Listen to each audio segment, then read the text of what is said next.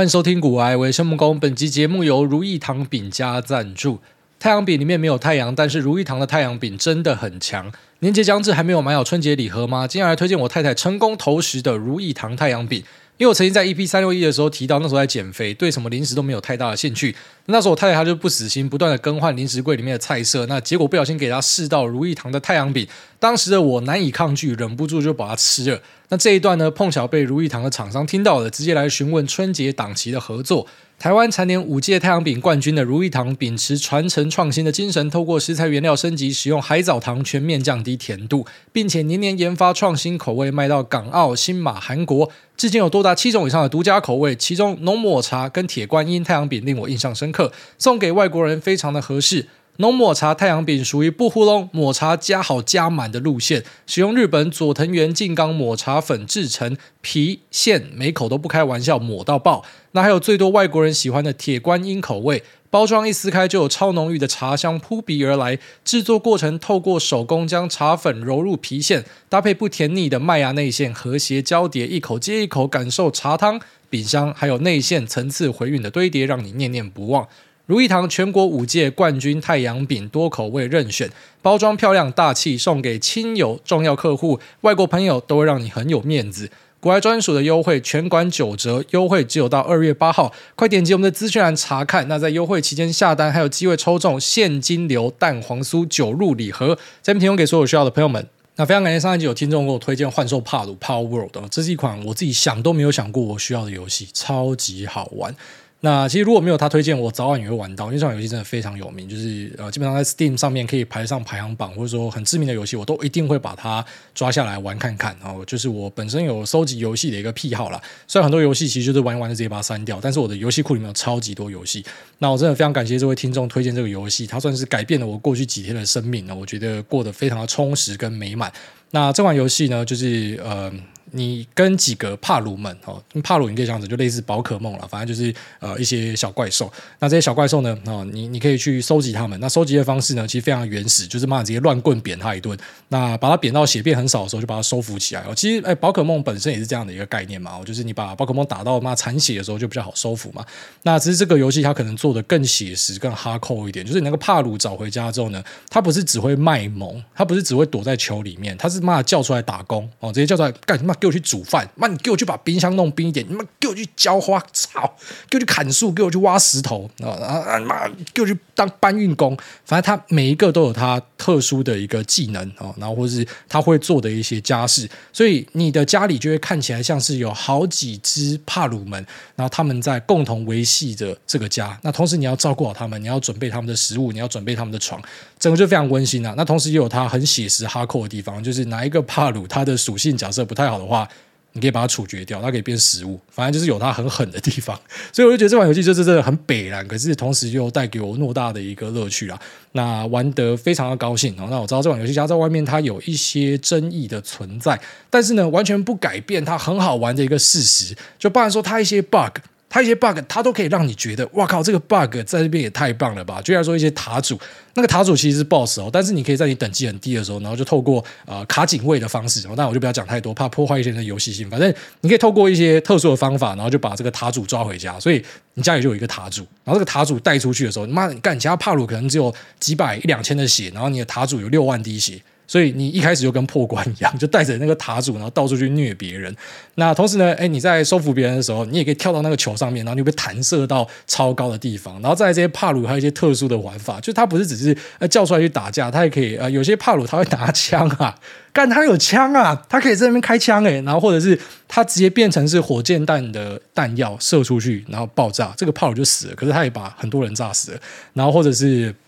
呃，有有，反正就很多很奇怪的玩法。那骑乘哦，那个是不在话下，最基本的。呃，不管是在路上的坐骑，或者空中坐骑，水上的坐骑都有。就是他把你想要的任何一个曾经想过但是不敢想，Game Freak 做不出来的东西，全部都把它做出来了。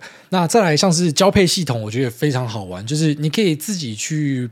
排列组合一些帕鲁，然后它就会生出一些，就你可能要在很后期才可以拿到，像阿努比斯，它是要可能四十几级才拿得到的东西，然后你可以在妈的二十级就可以直接拿到。所以它是一个，反正你只要愿意动脑，然后你只要有一些额外的脑筋哈，它就可以让这个游戏变得超好玩的一款游戏，真的是非常的棒。那至于外面一些玩家在讨论抄袭与否，其实我是觉得应该是没有这么严重了哦。就是说，它在游戏的致敬上，假设我们可以按照排行来说的话，我认为宝可梦可能排在第二跟第三。它最明显在致敬的东西应该是 Arc。就是说，Arc 应该是要最有意见，但是大家可以在报道或这些讨论里面看到，都是在指控说他这个是在抄宝可梦。那确实，它有一些宝可梦的设定，我觉得 Pocket Pair 比较可惜的地方是，它明明可以避开的，它不需要画的跟宝可梦的东西这么雷同，它也会获得现在的成功。但是不知道为什么这个公司有点脑筋不清楚，那些很明显就是他照着画的，那这个是比较可惜的地方。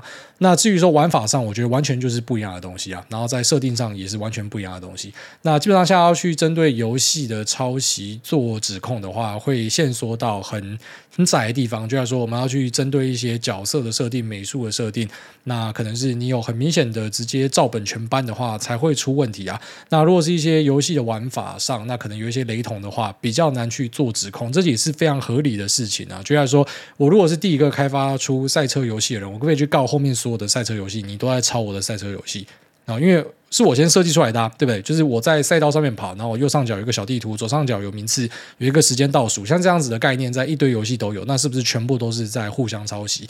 那亦或是 EverQuest 可不可以跑去告 World of Warcraft？那 World of Warcraft 可以告后面的那一些 MMORPG？你们全部都在抄我的东西，就是它不太能够这样子搞了。那或是托尔金可能可以从坟里面跑出来讲说：“哎，干妈天堂抄我的设定哦，有人类，有精灵，有矮人。”那再来呢？妈的，现在外面一堆手游、线上游戏、单机都人类、精灵、矮人，那你们是不是全部也都是抄托尔金？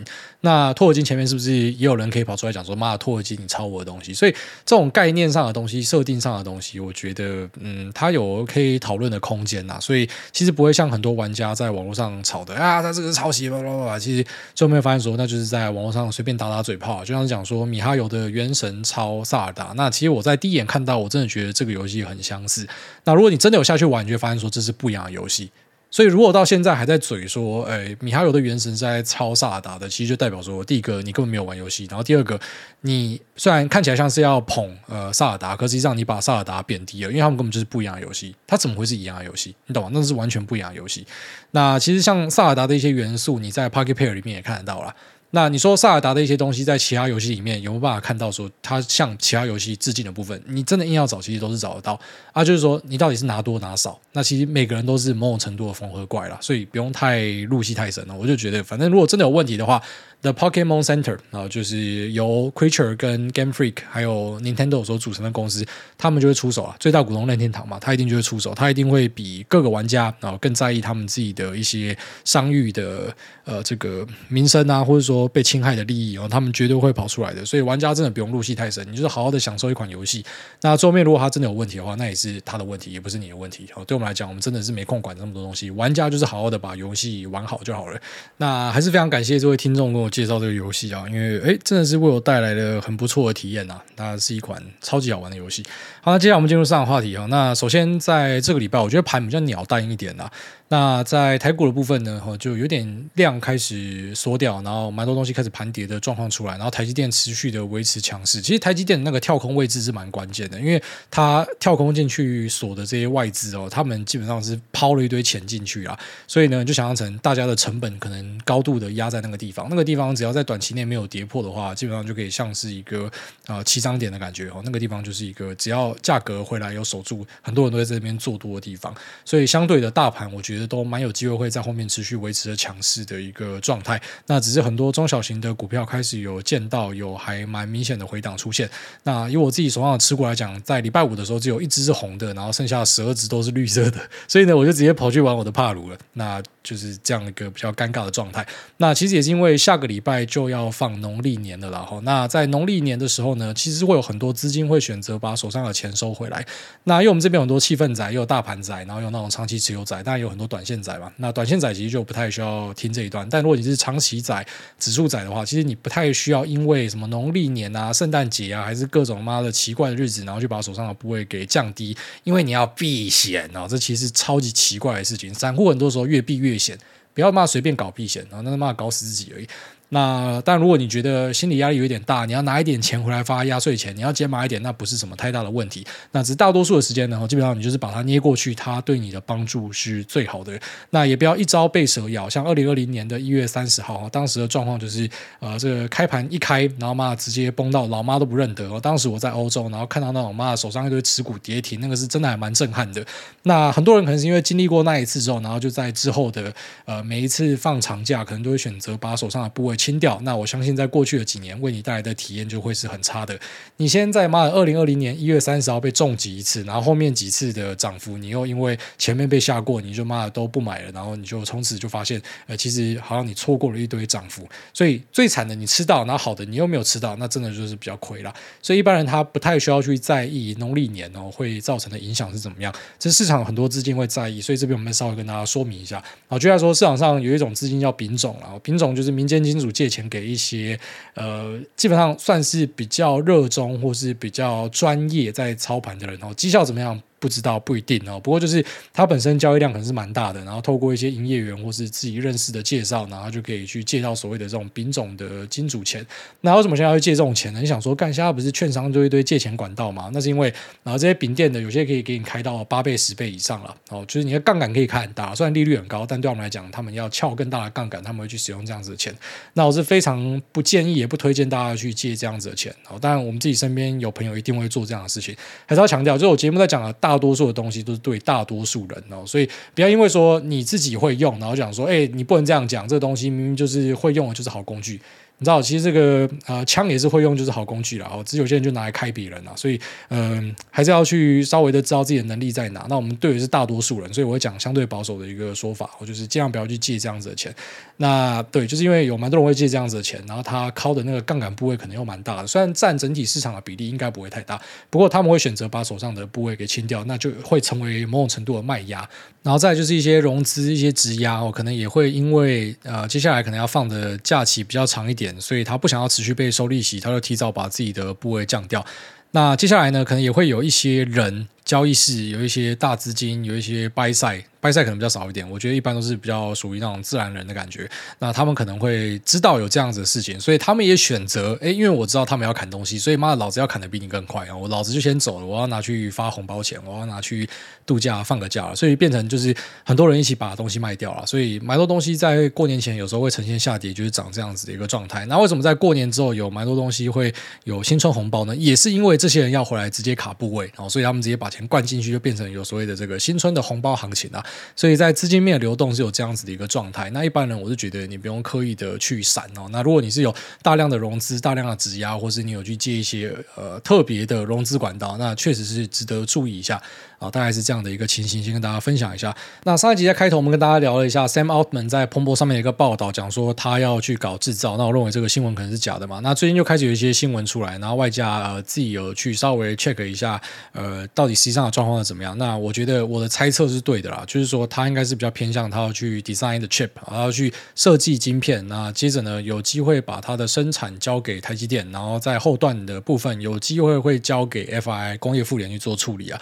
那这个就是我们之后再持续的观察下去。那我这样讲，并不是说一定都是台积电或是工业富联、鸿海集团他们吃掉，就是他所有的供应链，我们之前都已经跟大家讲到，不要再讲了。就是这些人都有可能分到，只是我在这几条线上面好像有看到，就是可能 Sam Altman 或是他。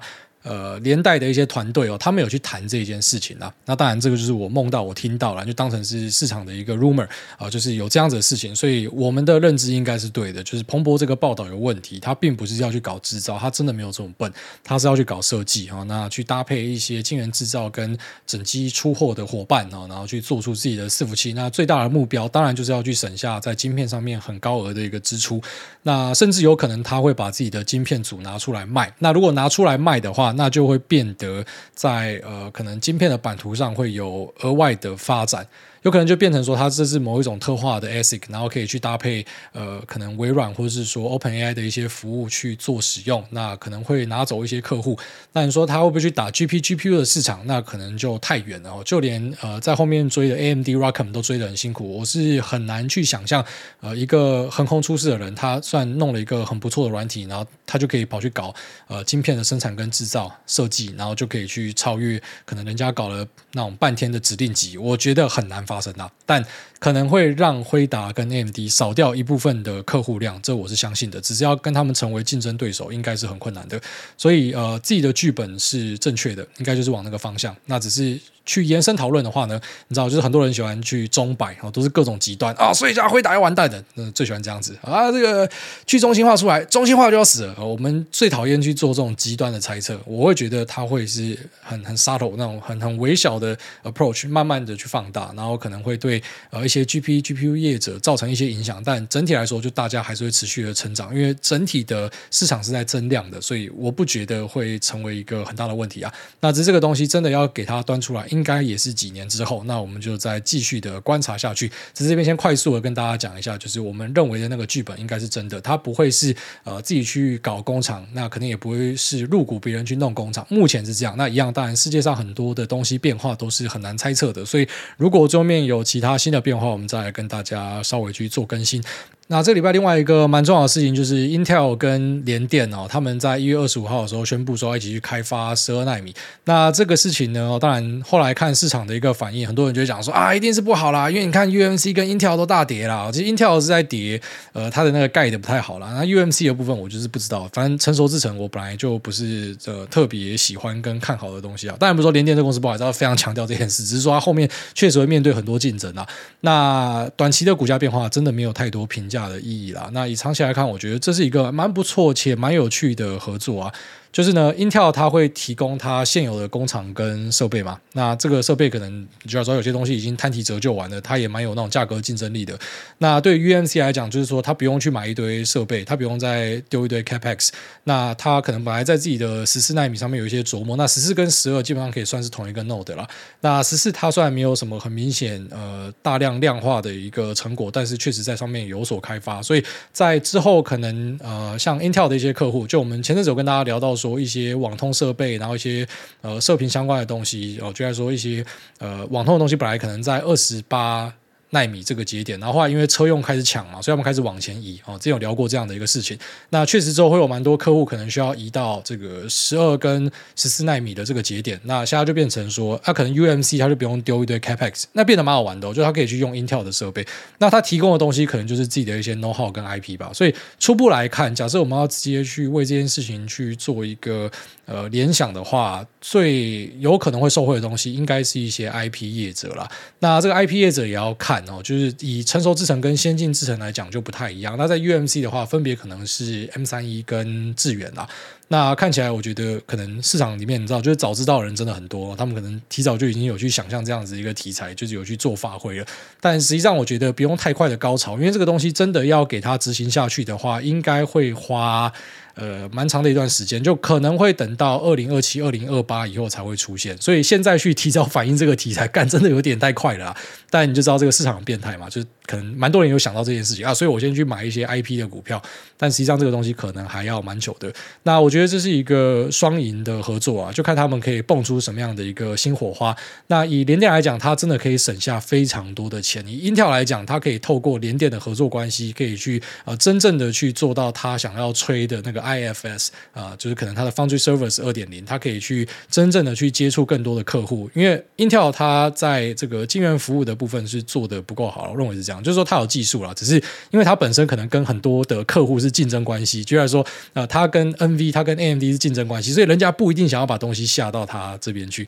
那像 MTK 有去呃下一点东西，那可能说他们在某些地方是有合作关系的，但你知道它的那个关系链就会比较复杂一点，有些是竞争，那有些是这个亦敌亦友。所以那个状况变化就会比较复杂一点，跟台积电这种就是我纯做代工，所以呃所有人都是我的客户，这种感觉是有很大的差距。有些人就因为这样子就不要下单到 Intel 这边。那借着跟联电合作的话，我觉得有可能会有一些契机的产生，因为之后在一些呃成熟制程的部分，其实那个需求量是会暴增的。虽然我们一直跟大家提到说中国这边会有很多的呃这个成熟晶圆厂出来嘛，但是在可能车用或者说呃之后的一些。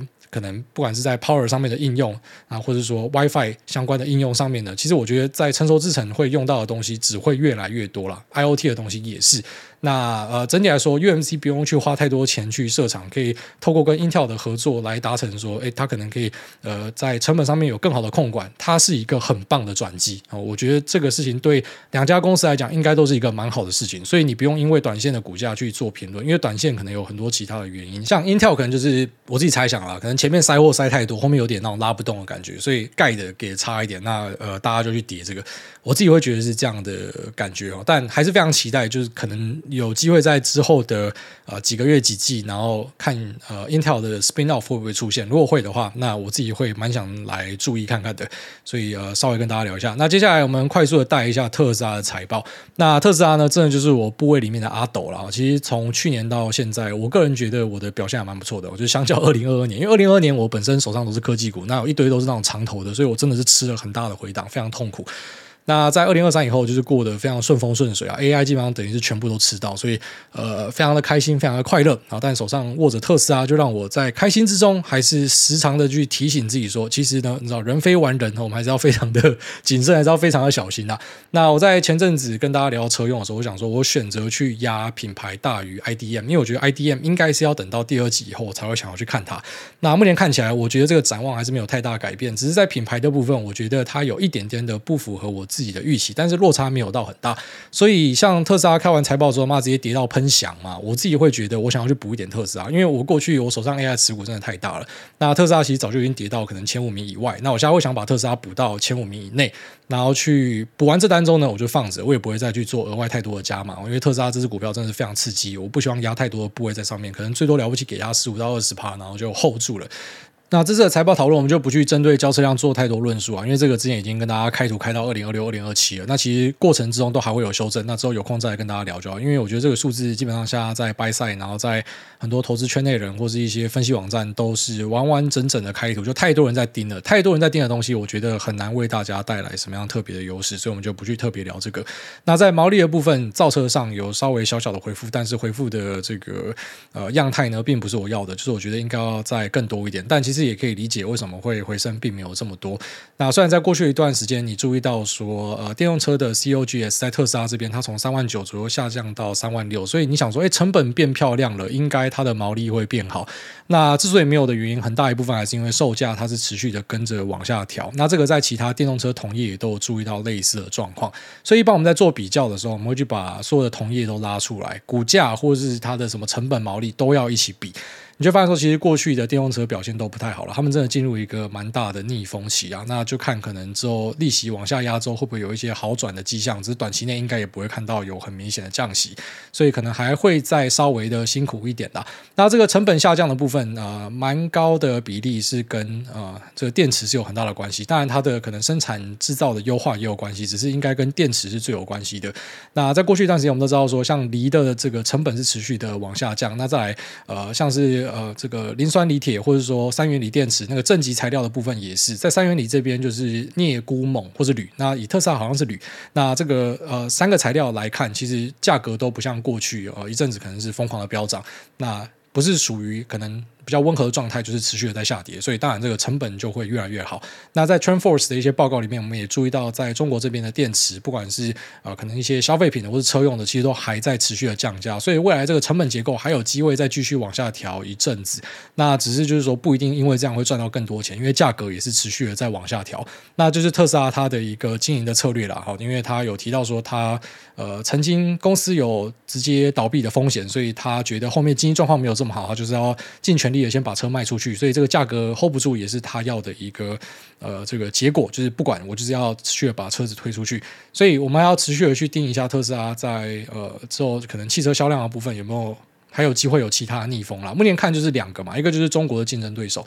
那中国竞争对手在中国这边，我是觉得你你早晚会开始遭受到一些不平等的待遇啦。到时候我相信马斯克就不会这么吹中国了，他一定会慢慢发现，就是呢，呃，中国这一步玩很久了，他一开始先跟你好来好去，然后真的发现你跟他有竞争关系的时候呢，他就会把你弄下去。像一些台商过去就被举报台独嘛，啊，其实举报台独很多时候是同业举报的，哦，并不是哪一个爱国小粉红，是同业想要把你弄死，然后举报你台独。所以马斯克应该后面会开始在中国遇到一些问题啊，这是我相信的，因为呃，中国在电动车这边 是。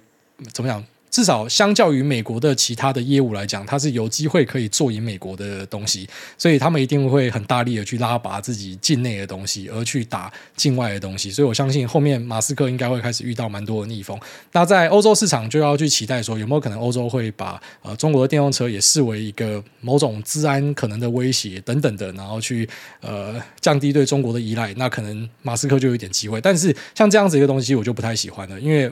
我认为一个公司要持续的维持强盛，应该是自己本身要很强，而不是透过一些政策的呃条件，然后让它更好。这个是我自己比较不喜欢的项目，但是它确实可以当成一个短期的加分项。那在美国这边的话呢，我会觉得，如果是呃这个川普选上的话，那他应该有机会会更凉，他可能再凉个一年。为什么？因为呃，川普已经很明显的表态说，他认为电动车有可能是一个骗局啦。啊，就是他他在很多的呃场合上就有提过这样子的东西，就是他有可能会在上任之后去把电动车补贴直接取消掉。他认为电动车因为现在很多是中国人在推嘛，所以他是要抢走美国的工作机会，所以我们应该是要回归到呃，就是我们最会做的那一种油车，那然后呃用这个来去做竞争，在外加你也知道，像呃之前他。在任的时候呢，像 fracking 它就是比较有机会的嘛，所以呃，对于这些呃这种南部的那种传统的油商来讲。川普上应该是一个利多，所以他有可能就会让这些油车或是油电的东西复辟。那对于电动车可能就有比较大的压力。哦，这是我猜想，就是特斯拉这些有可能会遇到的一些比较逆风的状态。那因为它听起来好像都是在逆风嘛，那为什么还要持续的去加码一下呢？是因为呃，我相信大家都见识过二零二二年，二零二二年半导体每个人都跟你说垃圾，然后你现在回头看就发现说，哎，每个地方都是买点，不管你买的偏早还是偏晚，就是你最后面都是赢家。那我当然是不敢去笃定说特斯拉在之后也一定会有这样的一个趋势。可是你知道，就当你有这样子的经验越来越多次之后，就可能二零二二年是蛮多听众的第一次。那对我来讲，它不是我的第一次。那你你多次之后，你就会知道说，有时候要相信一下自己的判断啊。这其实比较偏向基本面那一边去了，就是你还是会去对一个公司的呃它的。本质的竞争力去做比较多的一个研究，所以就算像我提到说，我觉得交车量已经不是我要去关注的重点。那好像看起来说，那你为什么还要买这个公司？因为这个公司从头到尾，特斯拉从头到尾都不是在用一个汽车公司的估值在给它，它里面隐含的估值是有一堆业务在里面，包含它的能源业务。他也提到说，这个能源业务在之后的成长性会变得很好。那像大家应该也知道说，你在新闻上面有看到这个北美充电标准 AACS 现在已经被大量的车厂采用嘛？就台湾很神奇，台湾那边搞的嘛 S one CCS two，。然后就你看，人家现在全部在搞这个 NACS，然后是比较尴尬、比较有趣的地方。那这些车厂之后都要开始付特斯拉钱啊，所以特斯拉其实光是在这个充电的部分就可以后面会有很不错的一个成长性。那就像他自己提到的，就如果是把这个充电业务直接拆出来上市，也是一个 Fortune 五百大了。所以他这个公司里面，他呃这个巨型的复合体是有很多东西的。那只是可能很多人只有聚焦在电动车，可是，在嘴他的时候又会嘴到估值。你懂吗？就是诶，讲他电动车，然后又要嘴他估值，那估值它其实里面是包了很多东西，所以如果真的要。仔细去看一下，就是它里面到底包了什么样的东西？除了它的电动车之外，那还有它的 FSD，好之后有可能的 Robotaxi，那再来就是它的能源系统，那储能系统，然后以及呃各式各样的订阅相关的服务，然后以及机器人，然后这比较科幻的，再就是 AI 相关，好不管是 Dojo 还是之后的 Grok，看是会怎么样发展？我觉得这些东西都是呃这家公司的一个动能啊，所以对我来讲，我觉得无论如何，它是一个很有趣的投资标的。好，所以不管我可能怎么样看坏它，我都一定还会持有一些。就像是可能在过去一年全部都在玩 AI，可是我就还是一直有持有特斯拉。哦，那现在看到他妈跌到喷翔，那这可能就是我觉得可以稍微加大一点的地方。那只是大家还是要注意一下，因为我知道其实蛮多人在买股票的时候都喜欢说哈，然后 all in 啊，这个我就不太建议，因为其实你要知道你都有可能会看错，任何一个你真的很喜欢的东西都有可能会看错，所以一定要有适当的分散啦。那以我来讲，就是我可能就是说好我要的部位之后，我就放着去等后面我想要看到的故事发酵。那以比较近期来看呢，就是 FSD V 十二出来之后，有没有可能会加速的去推动 FSD 正式的大量上路啊？那如果这样的一个剧本产生在中国这边有开始落地的话呢，那 Robotaxi 的剧本就有可能会往前移哦。这个也是 Morgan Stanley 在给估值的时候放蛮大的一部分。那接着我们可能就会持续的去观察，像是后面的订阅制啊，然后以及啊它的 Optimus 机器人哦，Optimus 机器人就如果真的给它做出来，然后可以商用的话。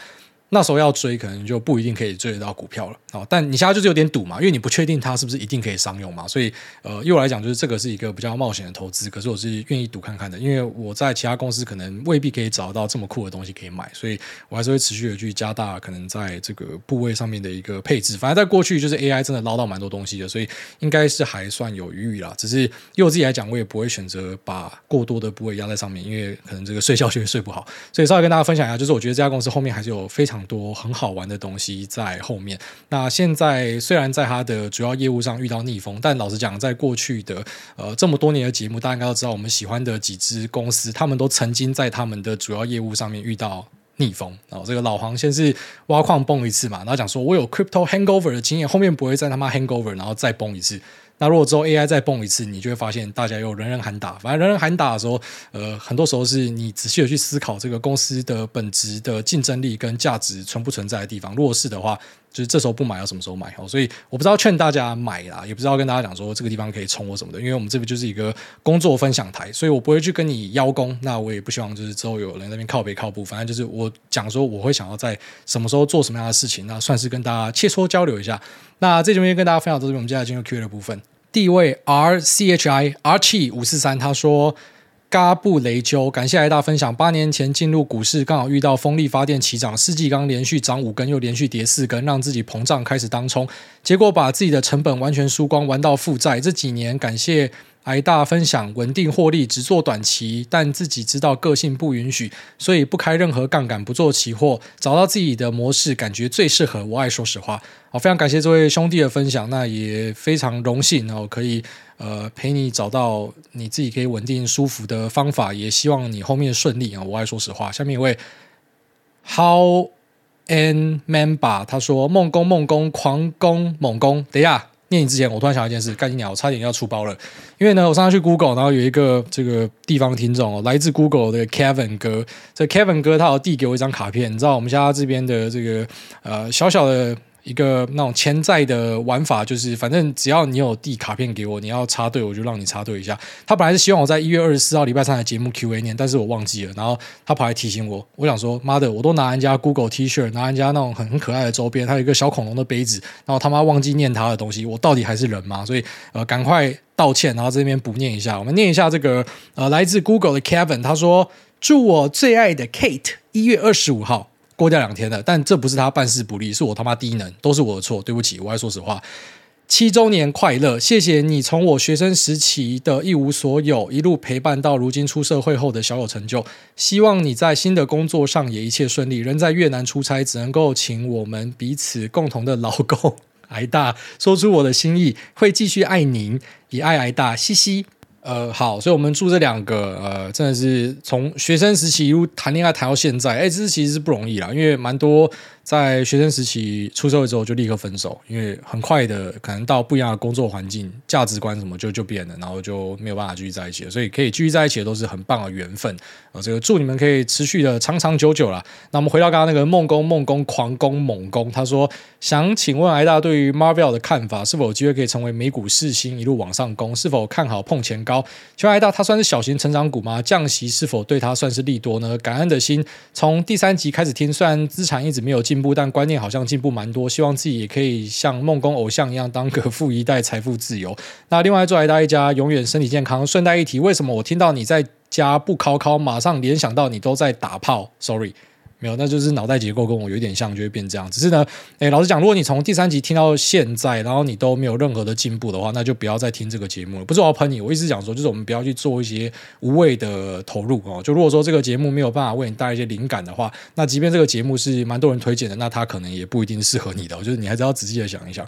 那再来讲说我对 Marvel 的看法，Marvel 我们过去已经聊过太多次了。那说有没有机会攻前高，好像我也是有讲过这件事。我觉得它是有机会攻前高的。那你说它是呃美股事情，不能这样讲。它市值超大，事情加大概三千亿的 cap 吧。那 Marvel 可能是六百亿 US dollar 吧，所以它是一个很大的公司啊。那以业务的综合度来讲的话，目前假设我们是讲说 AI 的 ASIC 来说，可能四星的 portfolio 是更漂亮的哦。只是 Marvel 它本身在它的一些传统业务上就是非常强大的，然后在 AI 的部分，可能就是大家知道这个 Annapurna，然后未来有机会再打进去一些 CSP，这是我们在后面会期待的东西。所以我还是非常看好它哦。这个也是属于蹲比较久的那种小阿斗的感觉，那只是它是有成长了哦。就相较于特斯拉，就是两个小阿斗，那 Marvell 是有动起来，特斯拉就还。停在原点的感觉，我是还蛮看好他后面的表现啊，没错啊。下面一位电电人他说：“孟工是我老公的老公，癌大您好，我是第一次留言。自疫情开始，我跟先生就投入股市，也是那时候开始成为您的忠实听众。一开始在听您分享股市状况的时候，真的是大概有八成都听不懂，但就是被您说话的方式所吸引，也才知道。”听股市一点都不无聊，听到现在受益良多，就这样一路听，每周固定两次收听。我老公大概每集都听两到三次以上，听我说话都没有这么认真。一月三十号是我老公生日，可以请大祝我老公生生日快乐吗？小温四十岁生日快乐，他说他如果听到一定会从床上跳起来。谢谢艾大，也祝你们阖家平安顺心。好，非常感谢这位很暖的电电人。那也祝这个电电人跟小温哈可以白头偕老，开心平安。那小温生日快乐哦！也祝你们在股市里面是顺利的啦。好，下面一位 T Mac 八一一零零六，他说来自新北九九的留言，诸位你好，从台湾疫情严重的时候开始听贵节目，谢谢分享股市的心得，五星好评奉上。很想细数成为九九的辉煌记录，但是今年也要开副本，成为联盟的一份子。许愿主委分享自己投资的关键时刻，在挣扎买入卖出时的心境跟判断等案例分享。那最后希望有聆听节目的大家，还有主委一家人，每年都可以赚足够的钱钱，身体也健康平安啊！非常谢谢这个 T Mac 八一一零零六。呃，我觉得今年比较少这种所谓的关键时刻，那我觉得尽量去避免这些所谓的关键时刻，就是说让部位是维持一个配置的状态，不要让任何一个呃胜利可以让你可能马上变有钱一位数，或是马上让你往下掉一位数，这个是我极力去避免的事情。那早期我确实会做蛮多这种呃重压的事情啊，那重压你就知道，其实这个股市真的是很玩人性的地方，就算你是对的啊，那你在前往你是对的路上。跟你在生活中其他遭遇是不一样的哦。你在生活中其他遭遇你是对的，你可能就是一路对对到底嘛。然后在股市里面你是对的哦，你看对东西哦，先跌二十趴，再涨五趴，再跌二十趴，然后再涨一倍哦，回到成本了，然后再往下跌三十趴，磨到你他妈的整个人对于人生已经失去意义，每天看什么东西都没有感觉，都觉得妈的，我只在意我的股票到底要不要涨，然后最后面受不了卖掉之后喷五倍，对啊，证明你是对的，可是你就是没有赚到钱，那。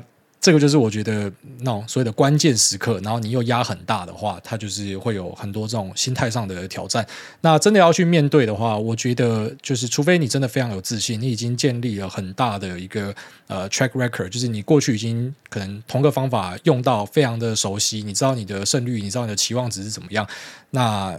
你可能去面对关键时刻的时候会比较好处理，你会知道你要调节就是你心理上的一些不舒服。可是如果你今天是没有任何的 track record，然后你把自己放进去关键时刻，我就只能够说你在呃找死，就是你没有任何的经验，然后你竟然跑去可能重压或者去豪赌，那就不是太好的事情。但我知道很多人都会想要去有这种关键时刻产生，就因为类似说以前在打什么国中系篮的时候，你就希望说你可以丢什么 buzzer beater，妈的都故意要拖到最后一秒再丢，你想要当英雄嘛？很多人都是嘛，想要一夕之间呃致富嘛。但但其实这样子的人是很少数的人。然后可能你注意到有一个人一夕之间致富，可是你不知道是同样的时间有很多人在做同样的事情，只是他们买的标的是不同值，他们一样也很聪明，只是他就是没有办法这样一夕致富。所以我给大家建议是反过来，我不知道就回答你这个问题，我反正是要导正你，就是说。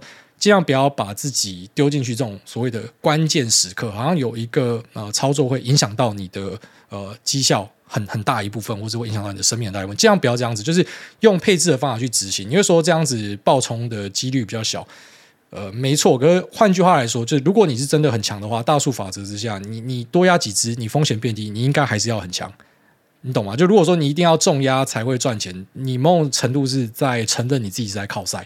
因为如果你真的是很会选的话，你应该是呃有机会都会选到很不错的东西。这个是一个这个数学上的问题啊。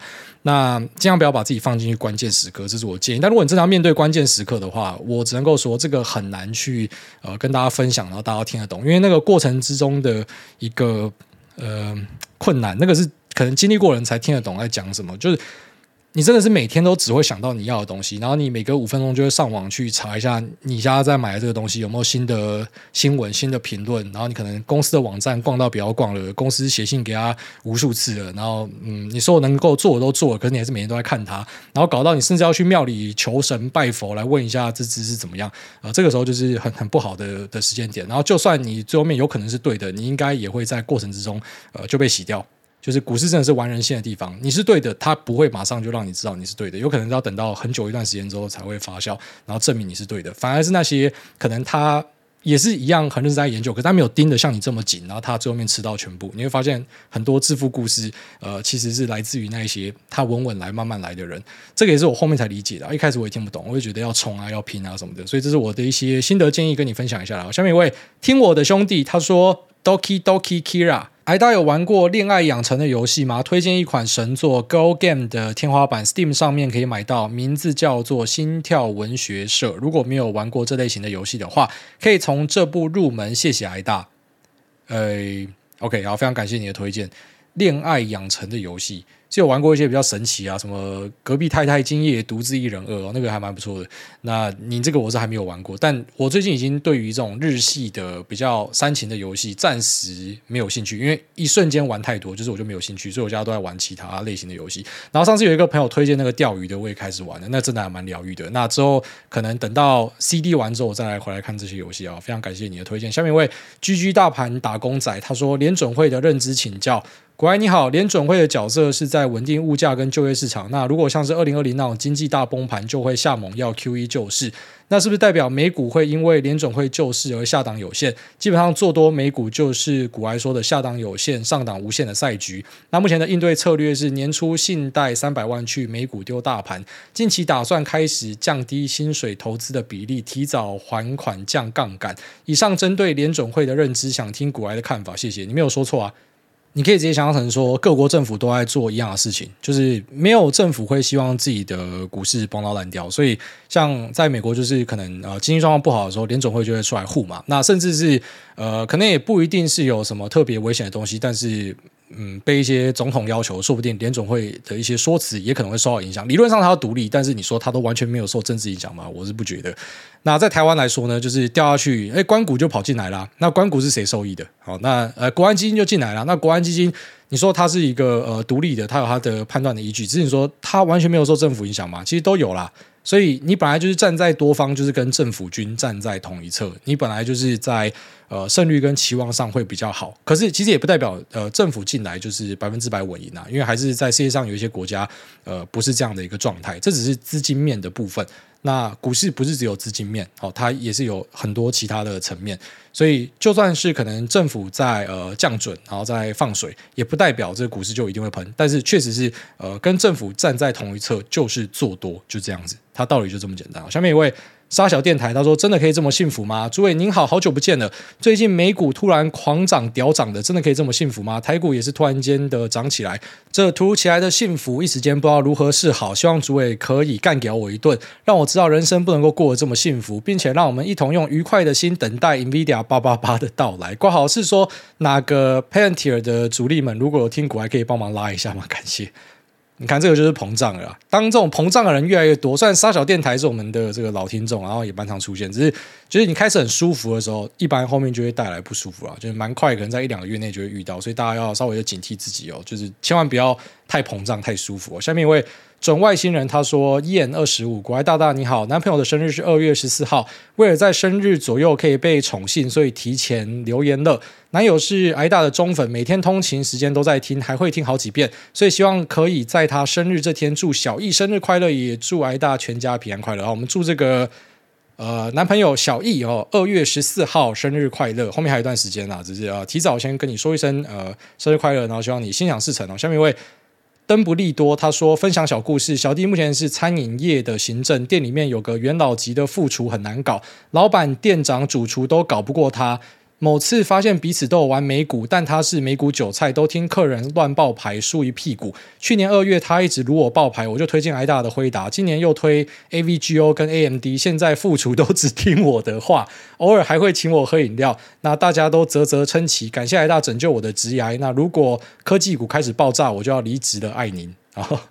爱您。那这个蛮感谢，可以用很神奇的方式帮到你哦。下面一位卡 K 鲁翔，他说五星吹捧，先感谢一直以来的优质分享，没有想到会在这边听到 Alice Soft 的名字，忍不住想要留言，强力推荐同公司性质类似的《斗神都市三》和战地类的《战国蓝丝》，除了没有配音比较可惜以外，两款都超赞。挂号 DL Light 上面有官方中文版，蓝丝我早就全部都弄过一轮了。我跟你讲说，我现在就已经是小黄油的专家，但是非常感谢你的分享哦，就是我呃真的选定好一个。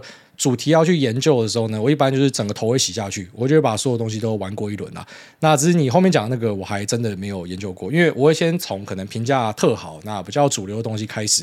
那非常感谢你的分享。下面一位 Shen Hong Lee，他说：“挨大按台挑，挨大您好，跟您分享一个故事。我有两个朋友，一个叫 Wayne，一个叫 George。”有一次，他们两个一起去尿尿。Win 站在小便斗，看着自己的下面，对着下面说：“按台挑。”旁边站着尿尿的 George 看到，也对他下面说：“肩虚东台挑。”白痴哦，他要讲客家话，然后连字都打不好，按台挑，好不好？不是按台挑。然后，如果是隔壁要讲的话，就讲说：“哎呦，真紧哦，懂台挑是这样子，好不好？”那个发音要把它写好。下面一位。素七他说四七肥肥留言测试，感恩主委五星吹捧，相信主委祝女友 Casey 首尔旅游愉快哦，祝 Casey 首尔旅游愉快。加韩国应该超冷的吧？下面一位 Nardo 晃他说优质节目五星吹捧，哎大您好，一股票资金大概是五百万，要分几档比较好呢？有时候看到不错就买进，结果看了组合好像是买 ETF 二。股票组合中有些低基期的好公司，但半年到一年以上都还没有发酵。请问您什么状况会去换股呢？那如果跌烂了，你会毫不犹豫的砍掉吗？那最后想起来，他用成熟迷人的声音替我跟亲爱的太太宜芳说声：老婆辛苦你了，老公爱您，祝大家平安健康快乐。P.S. 欢迎爱大来基隆走走玩玩，然后非常感谢你的邀请。那首先第一个，呃，分几档比较好呢？呃，以我自己来讲，我不会分太多了，我可能了不起就是五档到十档了。那像我刚刚开头我聊到说，我家大概有十二十三档，那是因为我不知道买什么就变这样。那如果今天要买东西的时候，我就把它集中起来，大概压到五档以下，这是我比较喜欢的啦。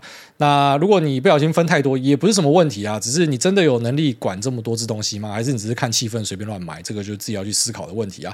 然后再来讲说，如果蹲太久没有发酵，这个机会成本的问题。如果你有别的东西可以很确信它会立刻发酵，那直接换过去。而且不用管说现在的呃，可能沉没成本是怎么样啊？他现在目前是亏二十八，我现在卖掉现亏二十八，不管你就直接看你的家净值多少，所以该换就换，是我会这样做。下面一位。庞庞 Rubio 他说找不到改昵称的标题仔，哎大你好，老婆的好友最近因为砂石车追撞离开人世，留下一个刚上小学的小朋友。听完觉得生气、愤怒，但又无奈。